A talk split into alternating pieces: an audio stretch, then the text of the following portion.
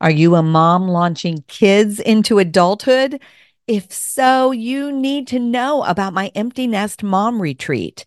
It is the gathering for moms who have at least one child over the age of 18 or who have launched them all and have a full empty nest.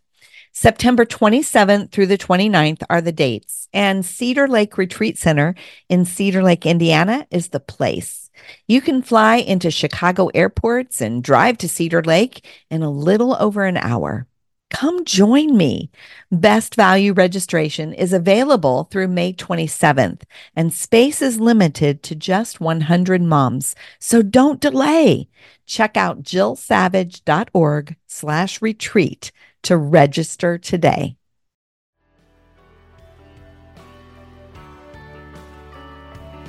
And there's a guilt for all of the ways that we mess up, all of our failures on a daily basis, our shortcomings, because I think a lot of us still have this idea that we should be able to come pretty close to perfect if we just will try a little harder.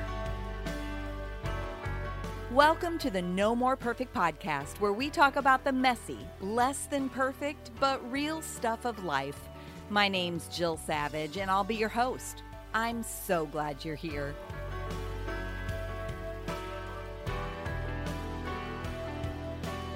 Have you always wondered if motherhood is really all it's cracked up to be? I mean, really. Sometimes there are just days, there are seasons that you just go, Really? Is this? Is this the wonderful parts of motherhood that everybody says that I should be enjoying? And I'm really wanting to know where to go to resign. Well, that's what we're going to be talking about today. If that's you and you've had those thoughts or you are having those thoughts, that's what we're going to be talking about today. And my guest is Becky Beaudoin. And I'm so happy to have you on the No More Perfect podcast, Becky. Welcome. Hi, Jill. It's great to talk to you. Yeah, Becky, you've written a book and I love the title. Enjoy every minute and other ridiculous things we say to moms. Oh my goodness. I love that because there are a lot of ridiculous things we say to each other, aren't there? Yes, absolutely. Well, I am thrilled for us to be able to jump in and talk about some of those things. So, Becky is wife to Bernie and mom to three daughters, and the Beaudoins have called Chicago their home for more than 20 years. So we're about two hours south of Chicago. So I'm waving Becky, even though we're doing this uh, online. I love how you describe yourself, Becky. You're a friendly introvert, a self described homebody. And if you're looking for you, you'll probably be in the kitchen. What's yes. your favorite thing to do in the kitchen? Well, I actually love cooking at home, and it's also my job outside of my home. So I literally am almost always in the kitchen. Really? So yes. what it, what do you do as for a job outside of the home that you're cooking? So I work at a local place. It's a really special place called Mindful Kitchen and we prep meals for people to buy and make at home. So it's all ready to go. It's kind of like Blue Apron or something like that except yeah. you don't have to do the chopping and actually prepping the ingredients. You just purchase them and cook them at home. So I work three days a week as a manager there, and I'm in the kitchen a lot. And then I come home, and most nights I still cook for my family because it's passed on to me from my mom and my grandma. I truly love it. I love being I in the kitchen. I love that. Oh, what a unique job. And especially yeah. if it's fits your gifting, then that really is a nice fit for you. Yeah, I love it. All right. So you say and I love this that one of the most popular pieces of advice offered to moms of young children is enjoy every minute because the time goes so fast. But yes. you consider this impractical advice. So talk to us about that. Well, it's impractical because it's not realistic and it's not attainable. So you never hear moms of young children say this to each other, first of all. It's always moms whose children have grown and they see moms with little kids and they start to reminisce about when their kids were little. And I get this because my older two daughters are in college mm-hmm. and my youngest is in high school. And just the other day, I had a photo pop up on my phone. You know how it sends you photo yes. reminders? It was my 20 year old as a four year old holding her newborn baby sister. and that's the kind of thing that makes me want to tell young moms, like, enjoy every minute because it goes so fast. But it's just not realistic and it's you know it's impractical and i think even more than that for a mom who's exhausted and overwhelmed it can turn into some really negative self-talk and i've experienced this where the mom can just start thinking you know what is wrong with me? I should be enjoying this more than i am no right. Yeah. So yeah so really what it does is it begins to kind of cause mom guilt doesn't it? Exactly. Yeah. Yeah. And so And I think it also makes moms feel like they're alone, like there's something wrong with them because everyone else seems to be embracing this idea that it should all be enjoyable. But it's not, is it? No. There's some really awful moments that I just think that it's impossible to enjoy moments that are terrible. right. Yeah. Yeah. You just have to endure them and and exactly. and get to the other side. I mean there are beautiful joy-filled moments and ones that you will always treasure in your heart. But sometimes yeah. There's just hard days and there are hard seasons. So let's talk just a little bit about mom guilt. You put some questions out to your social media audience when you were writing the book. What kind of what kind of responses did you get? Well, yeah, that was so interesting to me because I knew that this would strike a chord. So I asked moms to tell me, you know, what does mom guilt look like for you? And specifically, what does it sound like in your head? Mm-hmm. And I thought it would be a public conversation in the comments. And I found that um, moms did not want to put it in the comments. They were saying things like, well, how much time do you have? Or, gee, where do I start? So I invited them to um, email me or private message me, and my inbox was flooded with the most raw, honest mm. things that moms were sharing with me. And what I found is that, first of all, so much of what we feel guilty about are things beyond our control. Ooh. Absolutely beyond our control. We feel guilty when our kids get sick, when they're not good sleepers or they don't eat well. Several moms shared how they felt guilt because they weren't able to provide a sibling for their only child. One mom who is in the empty nest phase, mm-hmm. her son is now expecting a baby, and she still carries this burden of guilt because he doesn't have a sibling and there's no cousins. And so, very painful for her. Wow. Yeah. And what a good point that we carry guilt for things that we can't do anything about. Yeah. And then there's a guilt for all of the ways that we mess up, all of our failures on a daily basis, our shortcomings, because I think a lot of us still have this idea that we should be able to come pretty close to perfect mm-hmm. if we just will try a little harder. Mm, but it's not attainable. No. No, I, I would agree. So how do we let go of guilt? Let's let's talk about that. I talk about that in my empty nest full life book because you know so many empty nest moms look back and then they experience guilt. And that's one of the things that I talk about you have to let go of. And I talk about the need to give yourself grace because you did mm-hmm. the best you could at that time with the knowledge and experience you had. Um, yes. Um, but what what do you find is helpful for letting go of guilt? Well, one of the things that I find is helpful is sort of this way of determining if this is true guilt or if it's shame. And I noticed this with a lot of the feedback I got from the moms.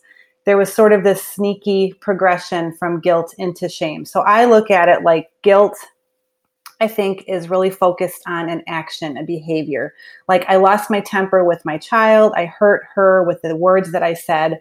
I feel bad about that. And yes. that's not a bad thing and the the fruit of true guilt is repentance so we own it there's also a clear next step there's something we can do to repair and make right what happened yes but then shame is more about who i am as a person so the kinds of things i was hearing from moms were things like you know i'm a horrible mother my kids deserve better than to have a mom like me or my kids mm. would be better off with someone else. I mean, that's a that's a dangerous level of shame and it's such a lie. And the real problem with that is that there's no clear next step.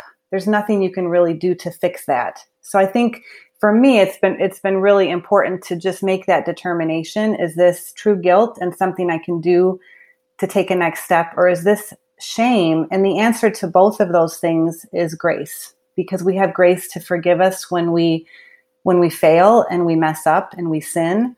And there's grace to heal our shame. mm. the root of that shame, which is that there's something wrong with me and I'm not I'm not lovable or I'm not acceptable for who I am. Yes. And you guys, shame is robbing so many of us of contentment in motherhood. Um, it's robbing so many of us of joy in our lives. In fact, mm-hmm. you know, my husband and I have, you know, quite the marriage journey and quite the marriage story. And he will tell you that it was ultimately shame that caused him to have an affair. It was ultimately shame that caused him to leave. And for him to be able to turn around and come home and for eh, for us to be able to heal, what he had to do is he had to deal with that shame inside yeah. of him, which honestly much of that came from childhood. It it because it's the messages that you have heard mm-hmm. in your head over and over again. I'm not good enough. I'm not enough. And that feeds shame. Yeah. And you know, I like to call the difference between I love how you just described this. I like to say that the the true guilt is conviction.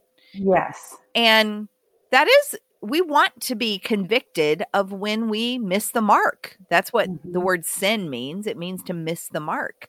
And so we want to experience conviction because it's like that means, hey, I don't want to do that again. That was not wise. That was not a, a, good thing. But then what happens is the enemy takes conviction oftentimes and just pushes it yeah. right over into condemnation. So it's it's right. like you screwed up Therefore, mm-hmm. you are a screw up. And it's like, that is not the Lord speaking at all. It's very different. It is. Yeah. So, what we want to do is we want to be able to stay in that conviction place, but stay out of condemnation. So, very yes. important. So, I love that. Thank you very much. Okay. So, you know, one of the things that you talk about is you say that there is a common platitude that's not only false, it's not even in the Bible, but people think it is. What what is that? Yeah. And what guidance does the Bible give instead? So that is what we often say to people who are going through a really tragic circumstance. Uh, maybe they've suffered a loss, but we also will say it to moms sometimes who are just overwhelmed. You know, you'll hear people say, well, you know what the Bible says God will never give you more than you can mm-hmm. handle. And I've heard that a lot. I've probably even said it actually, but it's not in the Bible. And I think all throughout the Bible, we see examples of people who actually were given way more than what mm-hmm. they could handle and what they felt like they could handle. I mean, I could name, you know, Moses was given a calling and he said, I can't do this. And even Mary, when she was told she was going to be the mother of Jesus, said, How could this be? And I think it was her questioning of just how, how am I going to do this? How is this going to happen? So I think what we see is that we are given more than we can handle. What that the purpose in that is for us to turn to God and find our strength yes. in Him and learn to rely on Him. So it's really pushes us to live in dependency on Him. And I just think that's an important distinction because sometimes that God will never give you more than you can handle can make it sound like, well, God knew how strong of a person you are and that's why you're having to deal with this. Or God knew that you'd be able to handle these children with the special challenges that they have. So that's why he chose to give you these these hardships. And I just think it kind of sends us in the wrong direction. Mm-hmm. Away, it, it, I think it can send us into self sufficiency and thinking, I've got this. You know, I'm mm-hmm. strong. I can do hard things. All of those things. It's not bad to think that way, but we need to turn back and remember that we need to be finding our strength in God. So, really, it pushes us into self sufficiency that we need to be replacing with God dependency. Absolutely. Yeah. And I think just to be able to admit, like, this is. This is really hard. I don't have the strength on my own to handle this situation. Mm-hmm. Yeah. Yeah. You know, to be honest yes, about that. That is so true. And so let's just apply that to the reality of motherhood. Okay, let let's just say you've got a really fussy baby. And it is a mm-hmm. day mm-hmm. where I mean you just feel like I am at the end of myself. You probably are.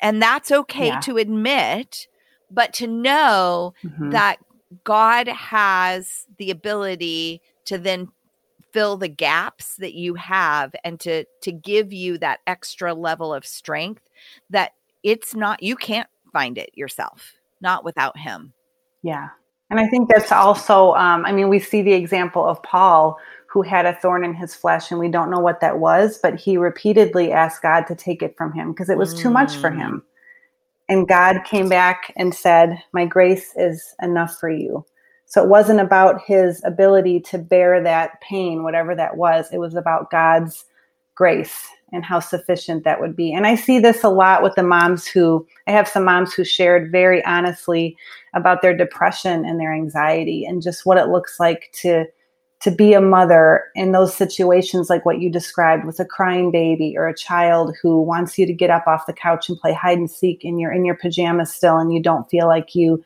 can even do that to be able to be honest about that you feel like you are absolutely at the end mm-hmm. of yourself. Right. And it's okay to say that. Yeah. It's okay to admit that because we all get to the mm-hmm. end of ourselves. You know, it's funny. I, just mm-hmm. the other day, I was taking care of my granddaughter, and she's brand, I mean, she's three months old. And mom and dad were home, but dad was off. They had, he and my husband had run to get some uh, dinner. They were going to pick up dinner. And then my daughter in law was in the house uh, getting a couple of things done.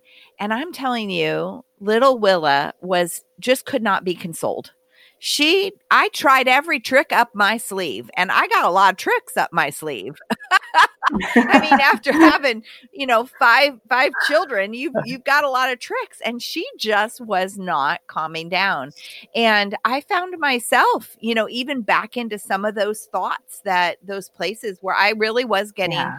to the end of myself and just remembering yeah. what that feels like. Yeah. Mm-hmm. You know, you and I both believe really strongly that moms need to share their struggles more honestly with each other. And you say that, you know, you have shared struggles along the way, um, especially during your daughter's teen years.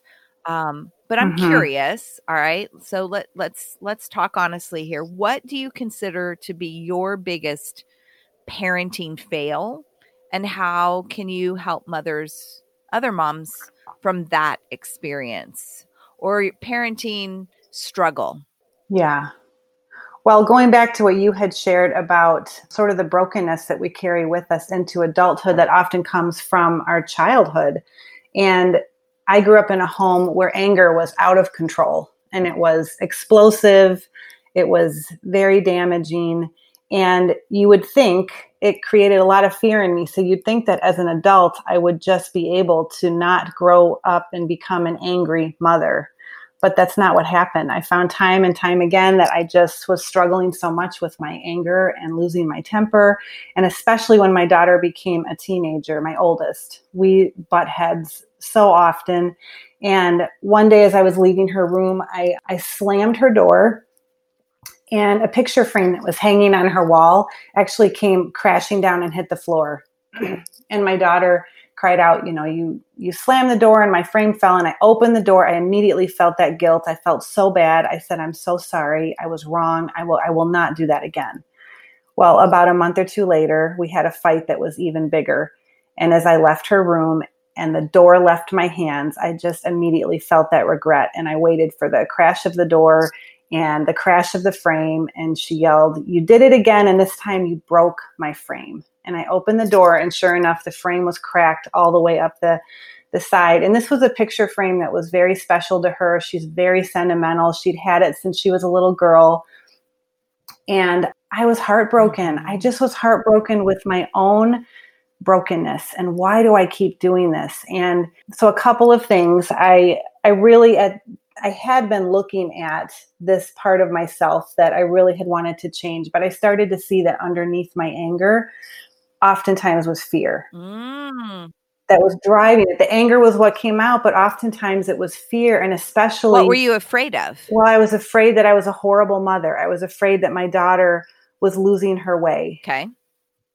Because of some things that were going on. I was afraid that I didn't have control the way that I wanted to have control but she came to me a couple days after I looked on the internet trying to find this exact picture frame that I had bought 20 years before. I could not find it. She came to me and said, Would you help me fix my frame? And we sat at the table together. We didn't talk. We filled in the crack with some wood filler and then we brushed stain over it. And I thought about, as we repaired the frame, I thought about the way that God repairs our relationships and the way He heals us if we will just humbly come to him. And so as I've just over the years, it's not like there was one thing that I did that just helped me get a handle on my anger. It was coming back to the table time and time and time again and continuing to say, I know that I haven't gotten it right yet, but I'm going to keep working at it. And then for me, a big part of that work was looking under the surface of what am I afraid of and dealing with that fear. If I can bring that to God and I can be honest about the fear, it sort of uh, short circuits the anger mm-hmm. because the anger is like a knee jerk reaction to what's underneath. Right.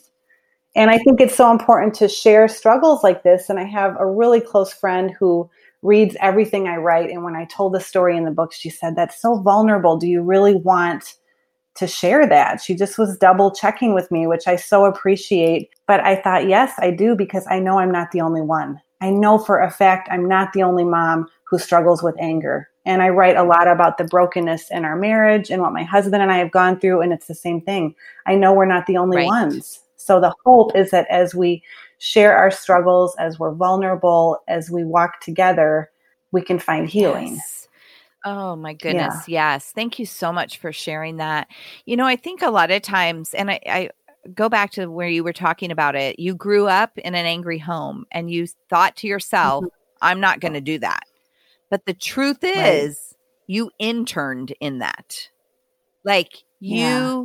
learned that even though you said you don't want to do it, it's the only thing you saw done. So if yeah. we don't, one of the things that I've come to understand is you can make a statement like, I'm never going to do blank.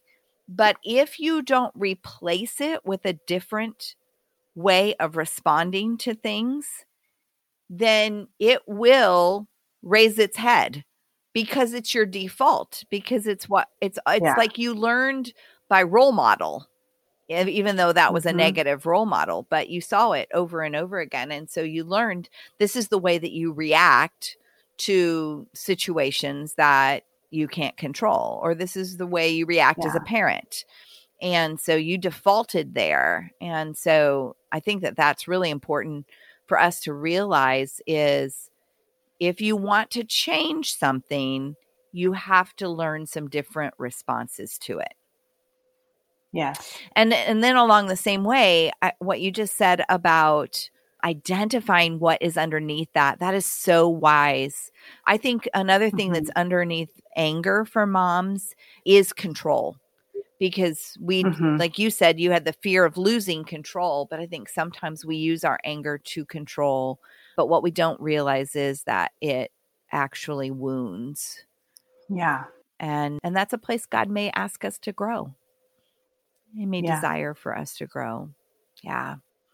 And the thing i love though about you know i think so often as moms we just keep thinking if i could just be better then my kids will be better off. You know, it's it, we can't stop ourselves from thinking that way. But I what I have really seen is in my brokenness as I am willing to do the work, look under the surface, I'm willing to do the hard work, I'm willing to take ownership.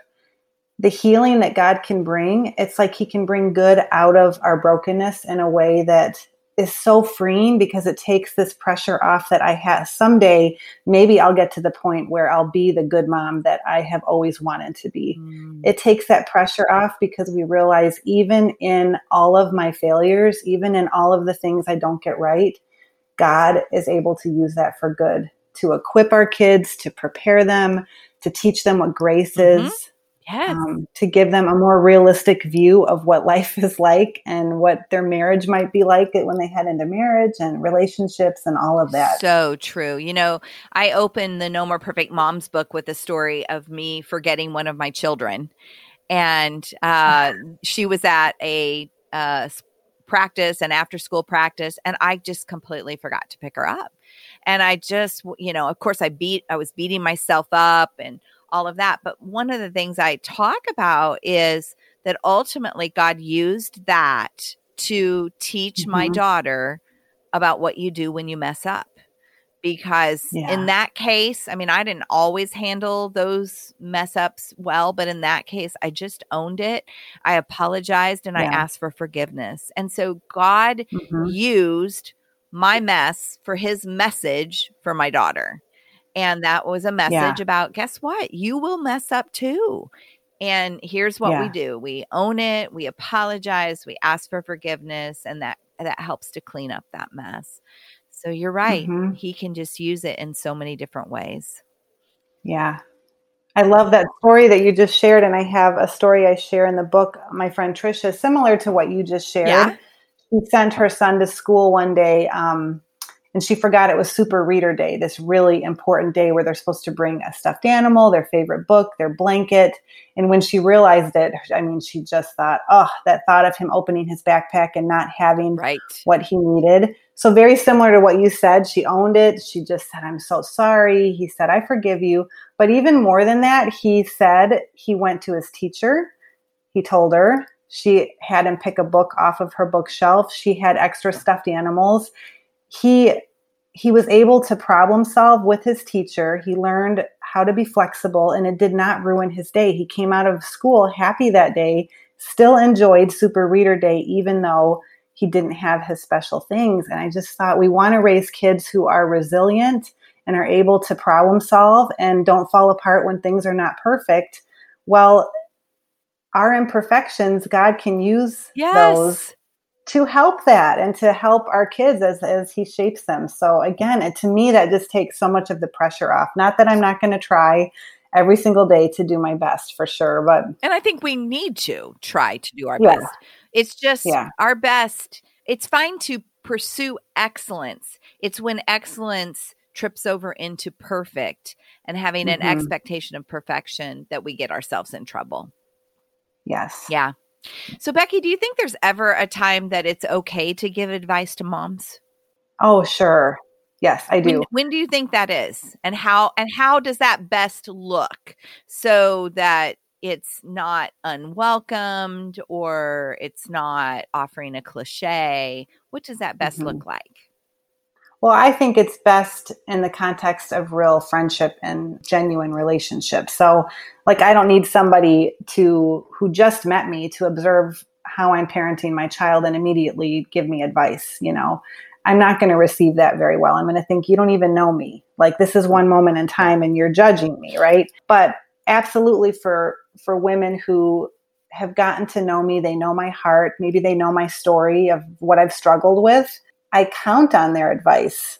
And especially when they are committed to following God and they're they have wisdom because they're living according to God's word. If I'm, you know, able to receive advice from them, it's just it's so helpful and it's something I count on and I can't imagine doing this journey without other moms giving advice and sharing that. So I think in the context of relationship and only after you've listened really well mm-hmm. and asked some questions so that you understand. And then it's always good to even ask the question, you know, I've got a couple thoughts. Would you like to hear? Mm, there you go. Instead of just, you know, pointing out. And mm-hmm. a lot of these cliches, there are some truth.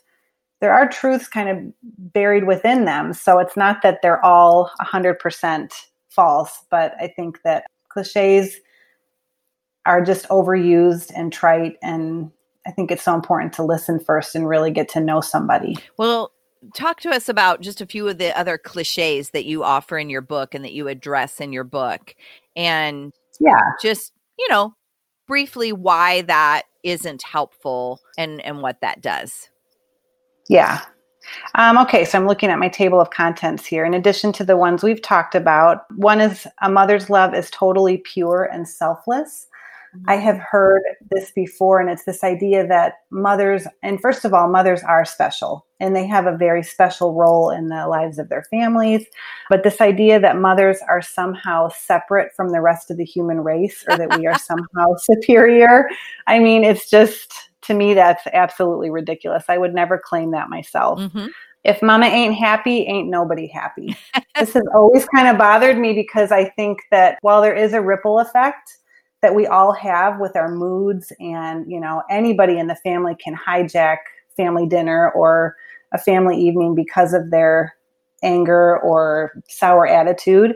I just think there is this added pressure for moms to have to kind of keep it all together mm. and be positive for your kids. And even if you're going through a really difficult season, like don't let your kids see it. And because if mama ain't happy, ain't nobody happy. Another chapter I knew I wanted to do was just wait until they become teenagers, because this is another thing that more experienced moms love to say to overwhelmed mothers of young children. it's so not helpful. Just wait till they become teenagers. It just fills moms with dread. I actually included some things from our former youth pastor. I asked him, Tell me what you love most about working with teenagers. And I included it in here. And he just had such a great perspective mm. on um, how special, even though it's challenging. Yeah. But how special that time is, and we don't need to be afraid of it. I love it. I knew I wanted to write about marriage. So another one I have is kids come first. You can work on your marriage later. Mm-hmm. I think that's one we slip into very easily because the demands of parenting are so great and we put all of our energy and our time and our financial resources into our kids and it's really easy to let our marriage just kind of be pushed to the back burner and we'll think you know someday mm-hmm. someday we can work on our marriage or someday things will be better or easier and that just doesn't happen. No, it doesn't. How about one more? One more. Always trust your motherly instincts. Hmm. This one I hear a lot.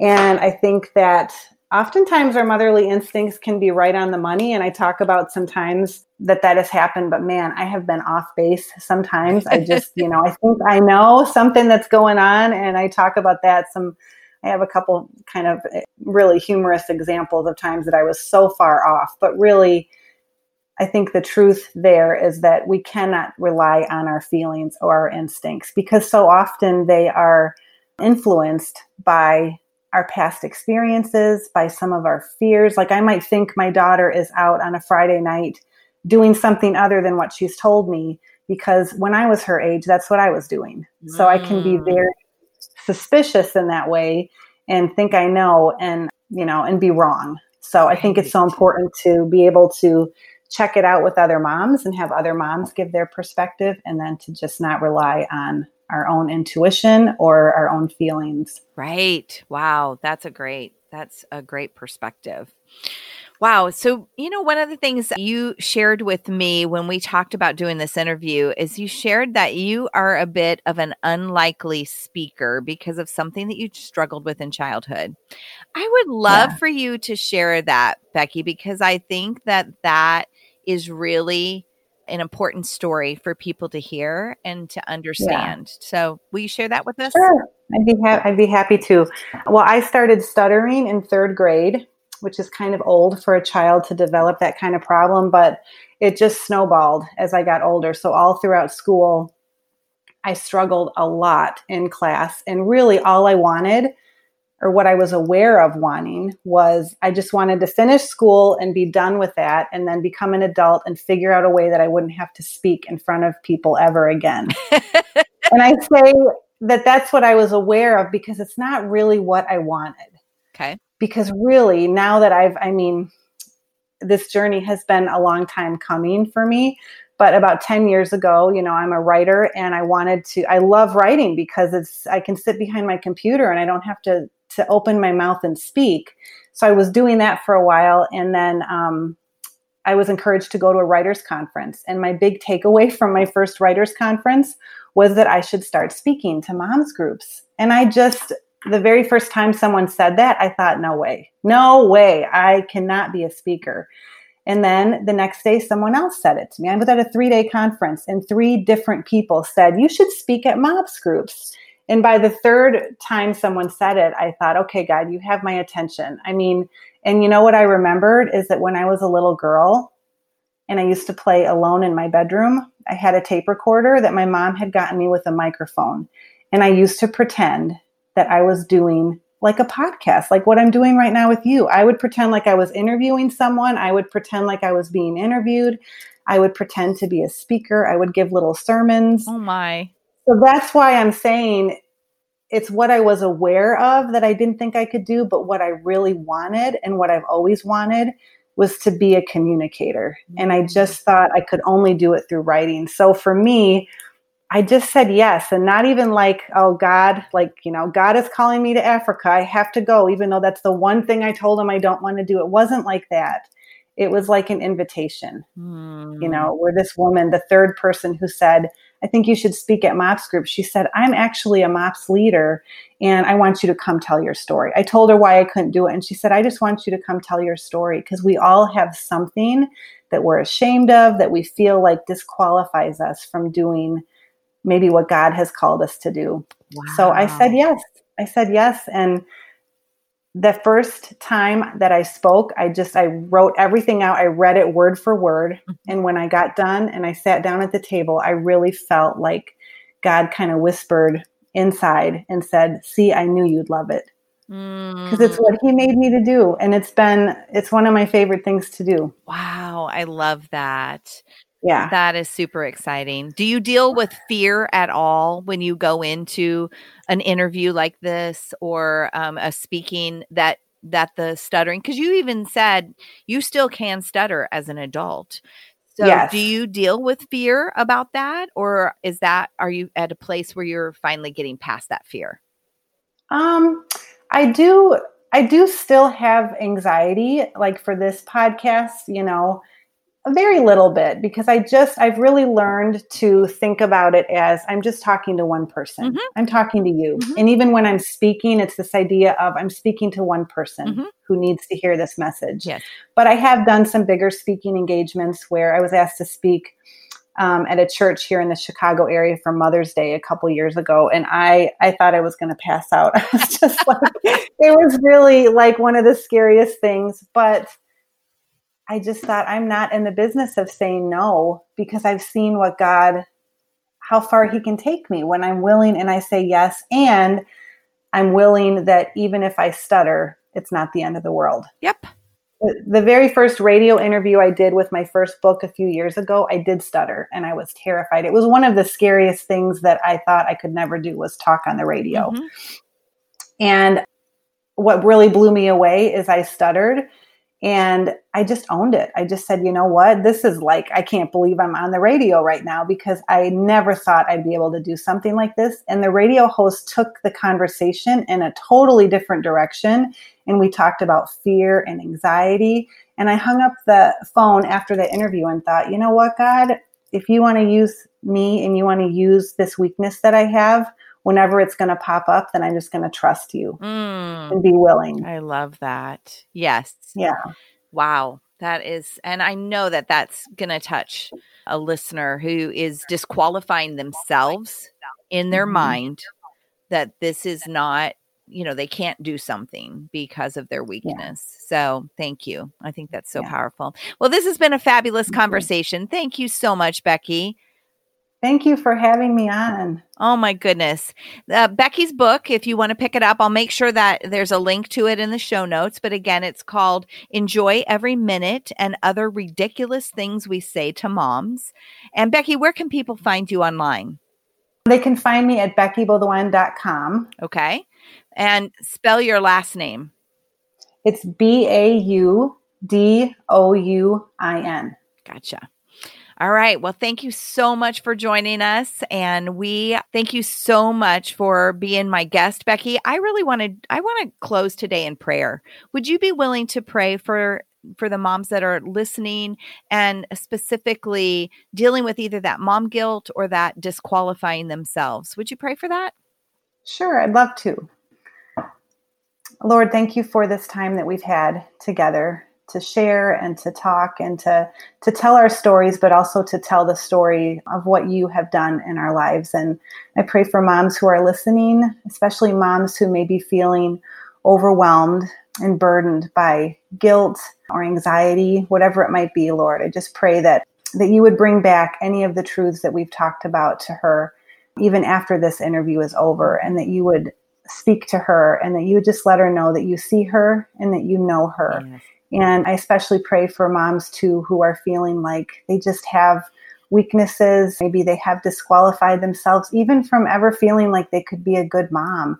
And I pray, God, that you would just help us to walk in the truth that your strength is made perfect in our weakness and to, for us to be able to let go of this desire to to try to prove that we are good enough, um, but that we would be able to just completely trust you that you can work in and through our weaknesses. Mm-hmm. In Jesus' name, mm-hmm. amen. Amen.